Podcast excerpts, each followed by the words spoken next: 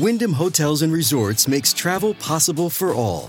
Whether it's the long haulers looking for a great cup of coffee, a roomier rest for the on a whim road trippers, or a place to make summer memories with the whole family. No matter who you are, where you're going, or why, with 24 trusted brands to choose from like La Quinta, Days Inn, and Super 8, your Wyndham is waiting. Get the lowest price at wyndhamhotels.com. Restrictions apply. Visit website for more details. Podclass, i podcast di classe editori.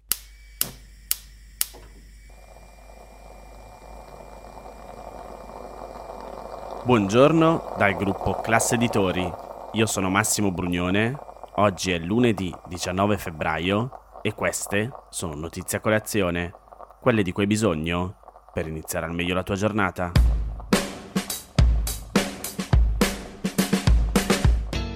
Il mio messaggio, se dovessi essere ucciso, è semplice. Non arrendetevi. È una cosa molto ovvia da dire. Non avete il permesso di arrendervi. Se dovessero decidere di uccidermi, vuol dire che siamo incredibilmente forti. Dobbiamo utilizzare questo potere per non rassegnarci, per ricordarci che siamo un grande potere che è stato oppresso da questi ceffi. Ci capita di non avere davvero la consapevolezza di quanto potere abbiamo di quanto possiamo essere forti.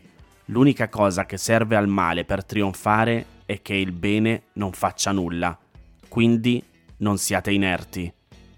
Le parole che vi ho letto sono quelle di Alexei Navalny, pronunciate in un documentario nel 2022 rispondendo alla domanda su quale messaggio avrebbe lasciato al popolo russo se fosse stato ucciso. Come ricorda l'ISPI, la morte di Navalny, avvenuta venerdì 16 febbraio, ha inevitabilmente guadagnato il centro della scena nel dibattito internazionale e riacceso i riflettori dell'opinione pubblica occidentale sulla Russia di Putin, ritenuto da molti il responsabile dell'accaduto a un mese quasi esatto dalle elezioni presidenziali russe. Stando al resoconto fornito dalle autorità russe, il 47enne blogger e attivista si è sentito male dopo una passeggiata. Il personale medico della struttura avrebbe tentato di rianimarlo, ma senza successo. Gli ultimi contatti con l'esterno risalgono a una settimana fa, il 12 febbraio. Navalny era stato visitato dalla madre e due giorni dopo aveva avuto un colloquio con il suo avvocato. A marzo del 2022 Navalny era stato giudicato colpevole di oltraggio alla corte e frode nella raccolta di fondi elettorali. Ad agosto del 2023 il Tribunale di Mosca aveva ritenuto il blogger colpevole di aver creato una comunità estremista. Navalny naturalmente ha sempre respinto tutte le accuse ritenendole semplici macchinazioni per metterlo a tacere. Al netto delle reticenze del Cremlino, a livello internazionale in moltissimi puntano già apertamente il dito contro Putin. Navalny infatti non era solo il più accanito ed esplicito oppositore interno di Putin, ma anche il più riconosciuto al di fuori dei confini russi. Il capo della diplomazia americana, Anthony Blinken, ha detto esplicitamente che il governo russo è responsabile della situazione che ha portato alla morte di Navalny. Vi leggo le sue parole. La sua morte in una prigione russa e la fissazione e la paura applicate a un solo uomo sottolineano la debolezza e la putrefazione del sistema che Putin ha costruito. La Presidente della Commissione europea, Ursula von der Leyen, ha scritto sui social che non vi è nulla che Putin tema più del dissenso del suo stesso popolo e che la morte del dissidente russo è un terribile monito su che cosa siano Putin e il suo regime. Navalny si era guadagnato l'ammirazione di tutto il mondo per essere tornato volontariamente in Russia nel 2021 dalla Germania, dove era stato sottoposto a cure per quello che test di laboratori occidentali hanno dimostrato essere un tentativo di avvelenarlo con un agente nervino. E la notizia della sua morte riaccende ora i riflettori sulla Russia in un momento molto particolare. Tra pochi giorni, il 24 febbraio, ricorrono due anni dall'invasione in Ucraina, mentre tra quasi un mese esatto, dal 15 al 17 marzo, si terranno nella federazione le elezioni per l'elezione del presidente. Ma come è facile pensare, la chiamata alle urne è considerata da molti una mera formalità prima della rielezione di Putin. Due settimane fa, ad esempio, il politico russo Boris Nadezhdin è stato estromesso dalla corsa alla presidenza per la presunta raccolta di firme false a sostegno della sua candidatura. era stato l'unico esponente dell'opposizione ad aver raccolto anche il consenso dei sostenitori di Navalny, a sua volta escluso dalle presidenziali del 2018 per via giudiziaria.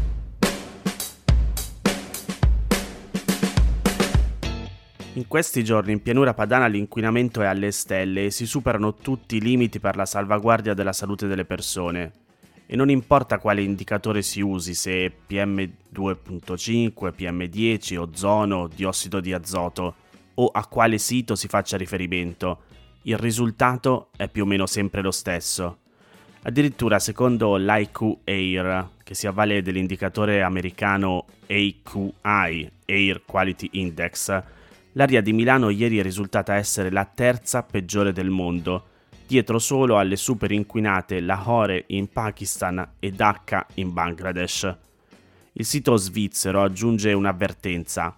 La concentrazione di PM2.5, cioè le polveri più sottili sospese in aria, a Milano è circa 27 volte il valore guida annuale della qualità dell'aria indicata dall'Organizzazione Mondiale della Sanità e in Emilia-Romagna, Veneto e Piemonte i dati riferiti alle zone di pianura non sono molto diversi.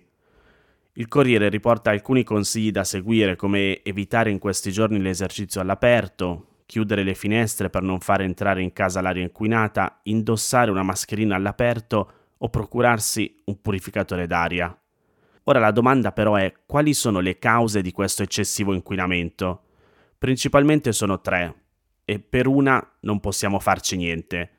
La pianura padana si trova in una situazione geografica e climatica molto sfavorevole, chiusa per tre lati da Alpi e Appennini, a poca ventilazione e una scarsissima circolazione d'aria.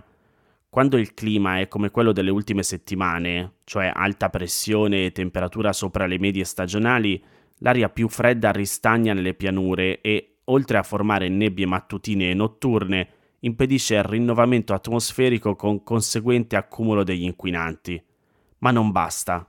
In pianura padana c'è un'altissima densità di popolazione, tra le più elevate in Europa, che come conseguenza porta a un alto numero di veicoli circolanti e di abitazioni che emettono gas per il riscaldamento.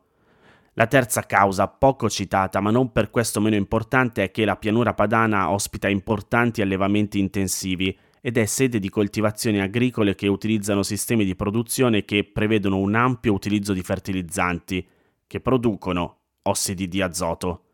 Secondo Greenpeace, gli allevamenti intensivi producono più dello smog delle auto.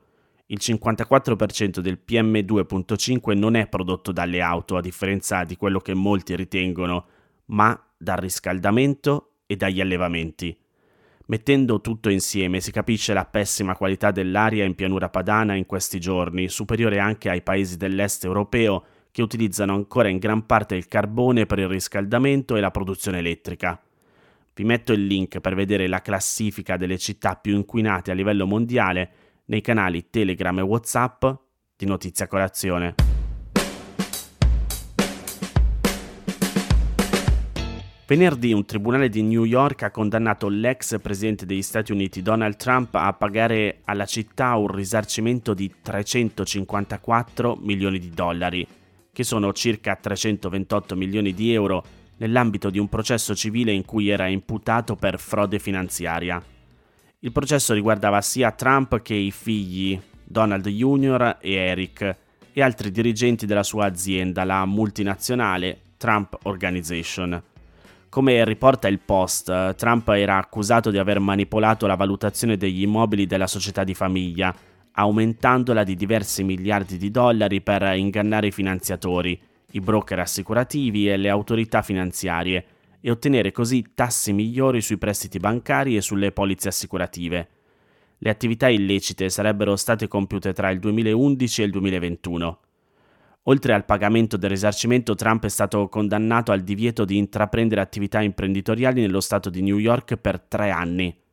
Donald Trump Jr. e Eric Trump, che sono tra i dirigenti della Trump Organization, sono stati condannati a pagare 4 milioni di dollari ciascuno, mentre l'ex direttore operativo è stato condannato al pagamento di un milione di dollari.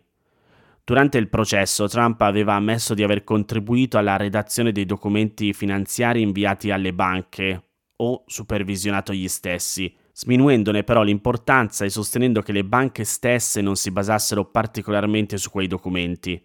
Aveva inoltre più volte ripetuto di essere oggetto di un attacco politico. Trump è imputato anche in quattro processi penali, due in cui è accusato di aver cercato di sovvertire il risultato delle elezioni del 2020 e uno per aver conservato illecitamente dei documenti riservati. Il caso federale sul tentativo di sovvertire il risultato delle elezioni, che riguarda anche l'assalto al congresso del 6 gennaio 2021, rischia di escluderlo dalla candidatura alle elezioni presidenziali di novembre. Staremo a vedere.